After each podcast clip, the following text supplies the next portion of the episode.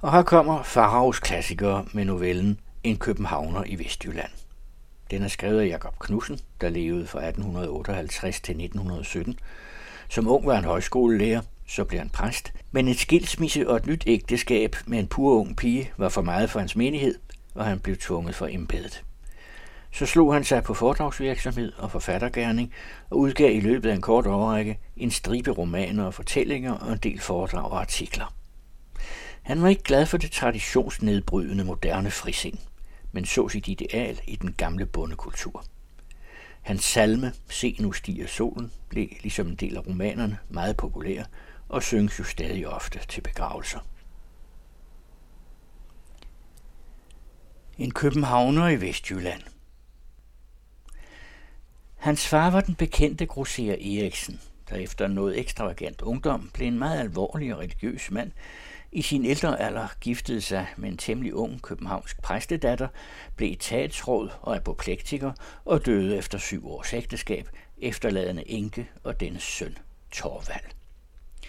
Etatsrådinde Eriksen var særdeles velstillet og lod sin søn få den bedste undervisning. Opdragelse fik han derimod intet af. Men han havde arvet sin mors bløde og blide natur, var forkælet og lunefuld, men meget elskværdig, meget snakken og leende og godgørende med sin mors penge, som aldrig blev ham nægtet. Desværre viste det sig med årene, at hans åndsevner var alt andet end betydelige. Han studerede teologi, dels af tilbøjelighed, dels fordi hans mor var så voldsomt glad over, men da han var 27, blev han kandidat med non et år efter med en lille sekund. Hans far havde været fordelagtigt kendt af den københavnske gejstlighed for de betydelige summer, han havde offret til kirkebygninger. Torvald Eriksen fik derfor kaldelse kort tid efter sin eksamen, men det var ikke nok ikke noget stort embede, og det var over i Vestjylland. Hans mor mente dog, at det naive og godmodige i hans natur ville vinde disse jyske bønder, og at indtægterne var små, gjorde jo gudskelov ikke noget. Hans prædiken i domkirken, han var den ældste af de tre ordinanter, var nær blevet en helt lille skandale. Han gik en halv snas gange i stå i sin tale, og da han endelig måtte læse den op, viste det sig først ret, at der slet ingen mening var i den. Han havde selv bagefter en følelse af, at det så troende ud for ham. Og hvis ikke han og inden havde gjort sådan et tækkeligt indtryk ved ordinationsmiddagen i Bispegården, kunne det måske også være blevet galt nok. Men nu gjorde uheldet i kirken, at Torvald holdt sig helt tavs ved bordet, og heller ikke lå en eneste gang. Og der kunne hans væsen tage sig meget godt ud. Navnlig brugte han ske, kniv og gaffel på fuldendt elegant måde. Smukkere end alle de andre ved bordet, med undtagelse af hans mor. Hun var sortklædt, var bleg og havde tårerfyldte øjne under måltidet. Efter dette sagde den elskværdige 90'ens 20-årige biskop til Torvald, i det han klappede ham på skulderen, Ja, ja, min kære unge ven. Sti Pastorat er nu et af de bedste steder, de kunne komme. Der er man vant til unge uøvede ordets forkyndere og valgt til at bære over med dem og opdrage på dem. Etatsrådinden forstod ikke, hvad han mente, men var lykkelig på søns vegne over den venlige tone, hvor i ordene blev sagt. Etatsrådinden flyttede med til Stig for at styre huset for sin søn. Der kom to vældige københavnske flyttevogne derover, som måtte graves ud og hæves med løftestænger flere gange på sovnets dårlige veje, inden de nåede præstegården. Adskillige gårdmandskoner gjorde sig straks ærende til præstegården, til dels med foræringer. Og når de kom ind i stuerne og så møblementet, måtte de mange gange folde hænderne over maven. inden gruede meget for, hvorledes det skulle gå hendes søn i kirken. Den dag han blev indsat, ville han for sikkerheds skyld bruge ordinationsprædikenen igen, skønt til en anden tekst. Men det gik aldeles som domkirken. Provsten var meget misfornøjet. Næste søndag bestemte han, efter provstens formaning, ikke under nogen omstændigheder at læse sin prædiken op. Han viste sig også at være i besiddelse af ord nok, men han forsvandt øjeblikkeligt fra sit emne som ballonkaptiv, når linen brister. Han endte langt bort i det fremmede, og efter en pause på over fem minutter sagde han, øhm, her må jeg slutte. Amen. Den tredje søndag holdt han sig efter sin mors indtrængende opfordring nøje til teksten. Hele prædiken bestod i, at han flere gange, næsten ordret, men uden ad, gentog evangeliets ord for menigheden. Denne prædikemåde fastholdt han forløbig. Både i inden og Torvald selv søgte at bøde på det uheldige indtryk, han gjorde, ved stor rundhåndethed mod sovnes fattige og ved hyppige indbydelser til de velstillede. Det mildnede naturligvis meget på folks dom, men de fleste synes alligevel, at Eriksen var den særeste af alle de besynderlige præster, man havde haft i stig. Det var især hans latter og hans rent private snaksalighed, man ikke kunne lide. Man kaldte sidstnævnte for pjader. Så snart dejen var gået af kordøren efter tjenesten, skyndte præsten sig efter menigheden, der langsomt stod og trykkede sig frem i midtergangen mod udgangsdøren. Goddag, Hans Jensen. Nå, når de er også i kirke i dag. Jeg bliver så glad, når jeg ser dem. jeg, jeg bliver så voldsomt glad over dem. Jamen, det, det gør jeg. Det er virkelig sandt. De vil måske ikke tro mig, hvad? Jamen, men sådan er det. Sådan er jeg. Således kunne han blive ved ustandslig i 5-10 minutter til samme person. Det var til stor mishag for den fornuftige stigmand, hvem det netop gik ud over. Han kunne til sidst vende sig bort og helt ignorere præstens snak, blot for ikke selv at blive til grin. En søndag viste der sig, just som præsten skulle gå på prædikestolen, en kat på kirkegulvet. Pastor Eriksen stansede og sagde, om ikke kattens ejermand ville gå ud med den. Derved fornærmede han alle de tilstedeværende familiefædre. Der var ingen, der rejste sig. Præsten sagde da til dejen, om han ville bære katten ud. Derved fornærmede han dejen, så meget mere som denne kendte katten og så, at den hørte hjemme i præstegården.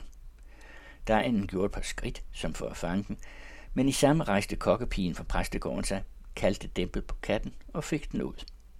Men i det nu pastor Eriksen gik op ad trinene til prædikestolen, så den fornærmede menighed, at han langt fra at føle sig skamfuld over sin fejltagelse, stod stille under opstigningen, foroverbøjet og sikkert kæmpende med et latteranfald. Flere mente endnu i jagttag, at han et par gange under den påfølgende prædiken følte sig anfægtet af lattermindelser.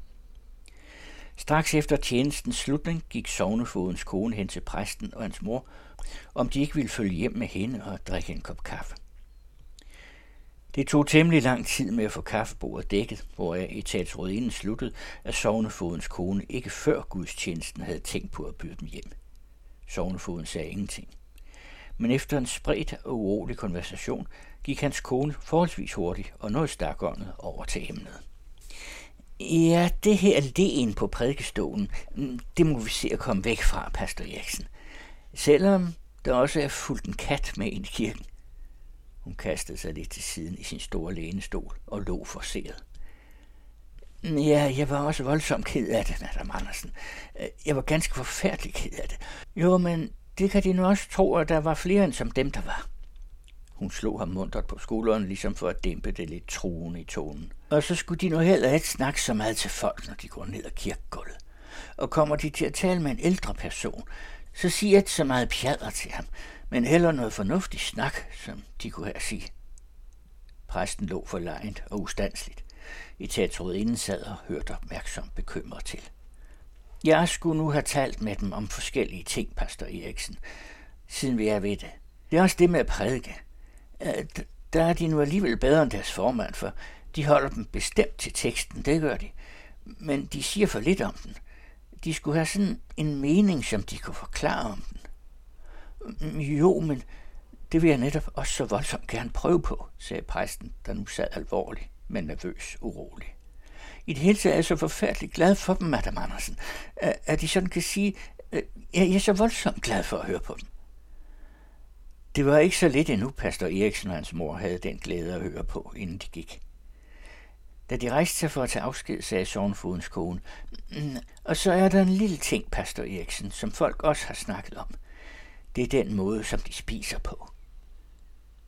Blodet skød pludselig præsten til hovedet. Hun så, han blev vred, men fortsatte dog nølende. Ja, det er blot det, at de der sådan sker et lille stykke af først og straks putter i munden, ligesom de vil prøve, om kødet også var til at spise. Ah, det ser så sært ud. Vi andre, vi har jo da den tillid til, at vi sker det alt sammen i stykker på én gang. Pastor Eriksen drejede rundt på en underlig nervøs, næsten hoppende måde. De må have mig undskyldt, madame Andersen, at jeg nu lærer. Han glemte at udføre det.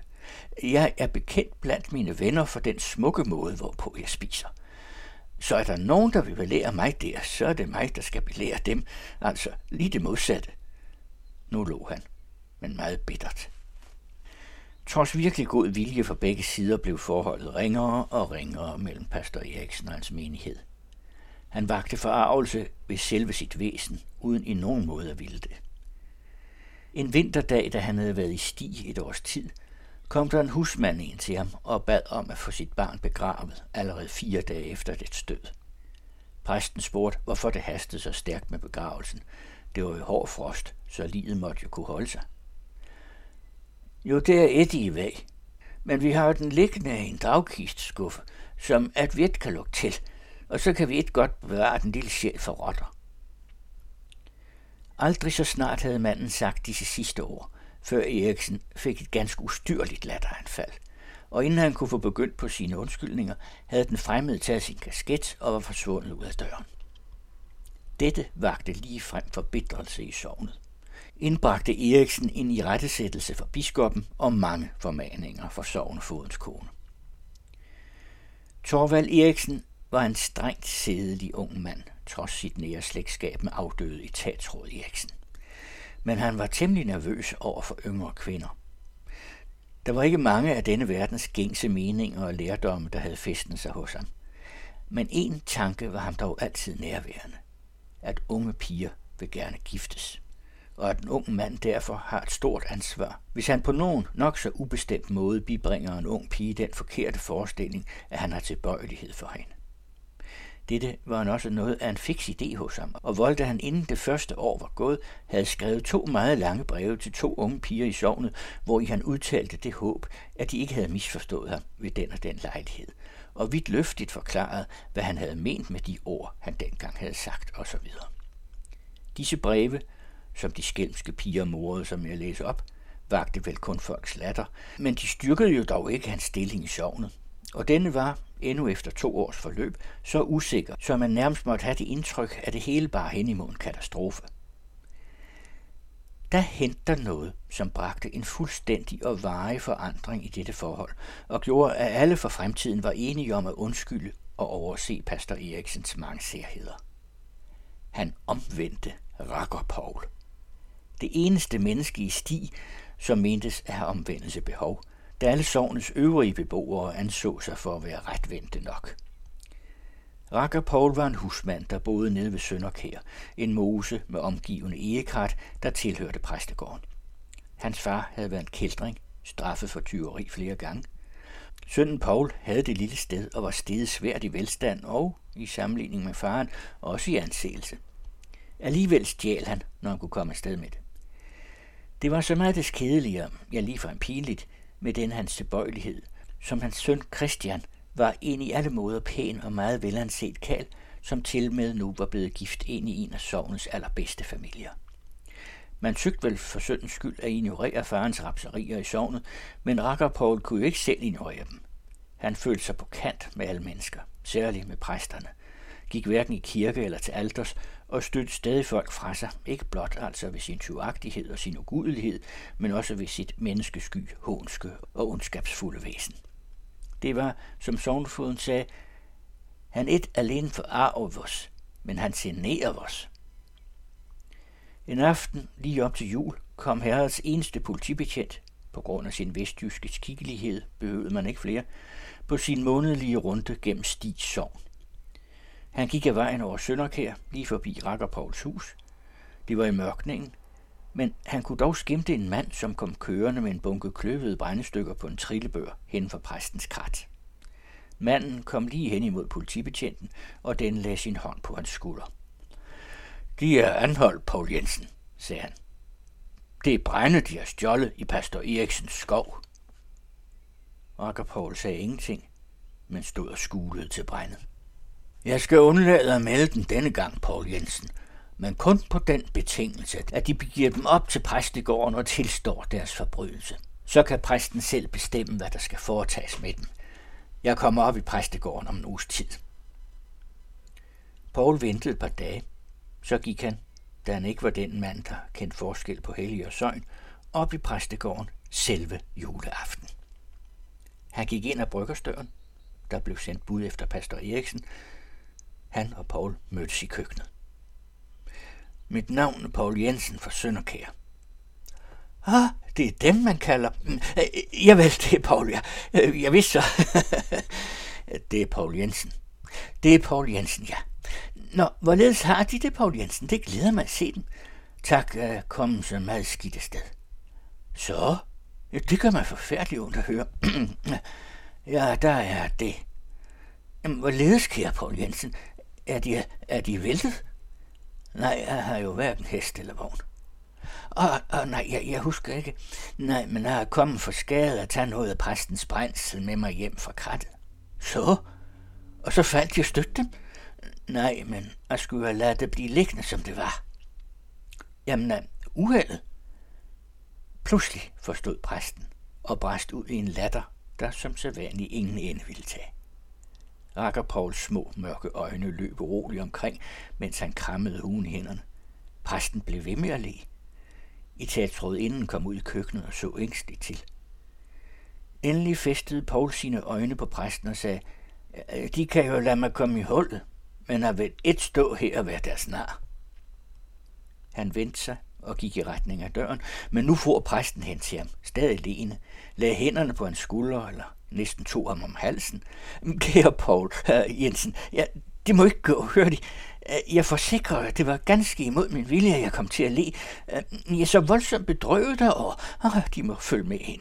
Vi skal netop til at spise vores julegrød. Kom med ind, kæreste bedste ven. Rakker Paul fulgte med. Han sad ved bordet med øjnene stift festnede på maden under hele måltid, uden at kunne sige noget, mens præsten snakkede. Det er jo forfærdeligt. De kommer til mig med en alvorlig sag, som ligger dem meget alvorligt på sinde og ønsker at skænke mig deres fortroligheder, at åbne deres hjerte for mig, og jeg får det et ulykkeligt latteranfald. Kan de tilgive mig? Det er jo ligesom, da Mads Petersen kom og bad mig om at begrave hans barn. Forsøg nu endelig, bedste Paul Jensen. Paul spiste så meget det stærkere, som dette var det eneste, han i øjeblikket kunne foretage sig. Hele hans væsen var ellers så at sige blokeret af situationen, og han generede sig tårer, der løb fra øjnene ned af to fuger, som førte vandet lige om ved næsen og ud på overlæben, hvor han stadig måtte tørte af med sit ærme. Desuden trykkede det ham, at han intet havde fortalt om politibetjentens mellemkomst. Da han gik hjem, følte han vedblivende sit væsen i den grad spærret på alle ledere og kanter af præstens overvældende urimelige godhed, så han vidste ingen anden vej at slippe ud end beslutningen om, at han fra nu af aldrig skulle forsømme en eneste af pastor Eriksens prædikner. Til glæde for sovnets beboere og til pastor Eriksens uvisnelige ære, sås der rakker Paul hver søndag siden den aften, siddende i kirken lige neden for prædikestolen. Han forstod intet af præstens forklaringer, undtagen måske tonen, hvor i de fremførtes, men han forstod heller intet af sin egen tilstand, så det passede godt nok sammen. Han fik det efterhånden sådan, at han aldrig kunne høre pastor Eriksen sige noget uden at græde. Således også, da han et par år efter hin jul var blevet meget farlig syg og stadig fik besøg af præsten. Denne snakkede ustandsligt. Hvorledes befinder de dem så, bedste Paul Jensen? Det glæder mig voldsomt at se dem. Kun gør det mig så forfærdeligt ondt, at deres tilstand ikke hurtigere udvikler sig til det bedre. Rakker Paul sansede meget lidt af ordenes mening, men lå og smågræd hele tiden og døde, mens pastor Eriksen sad med hans hånd i sin. I hørte novellen En københavner i Vestjylland af Jakob Knudsen.